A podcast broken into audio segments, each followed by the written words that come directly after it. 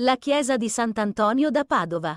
A sinistra del municipio si trova la chiesa di Sant'Antonio da Padova.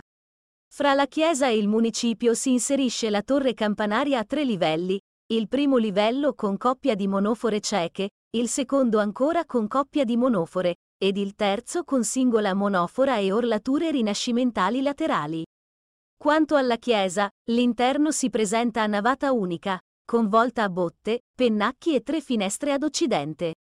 Un arco separa l'altare maggiore e l'area del presbiterio dall'aula.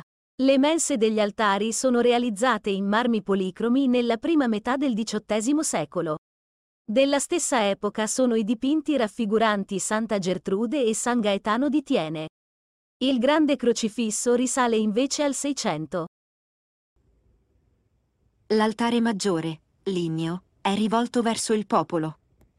La mensa dell'altare in marmi policromi è sormontata da una macchina lignea costituita da colonne con capitelli corinzi decorate con arabeschi e ghirlande fitomorfi con sviluppo elicoidale.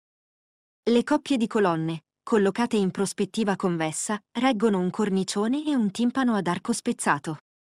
Sulle cimasei trovano putti osannanti e vasotti acroteriali con fiamme che delimitano una stele intermedia intagliata con stemma centrale e festoni.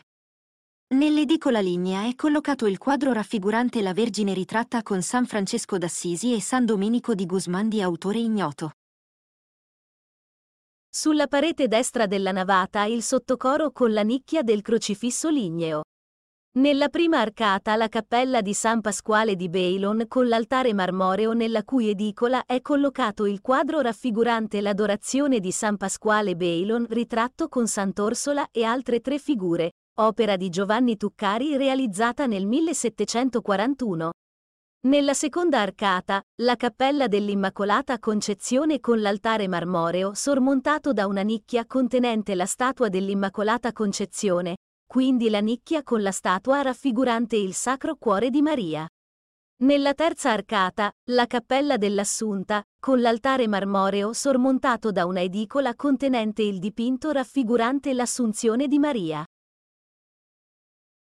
Sulla parete sinistra della navata, dopo il sottocoro, nella prima arcata c'è la cappella con altare marmoreo nella cui edicola è collocato il quadro raffigurante la Vergine con bambino ritratta con santi francescani, quindi una nicchia con la statua raffigurante Santa Lucia.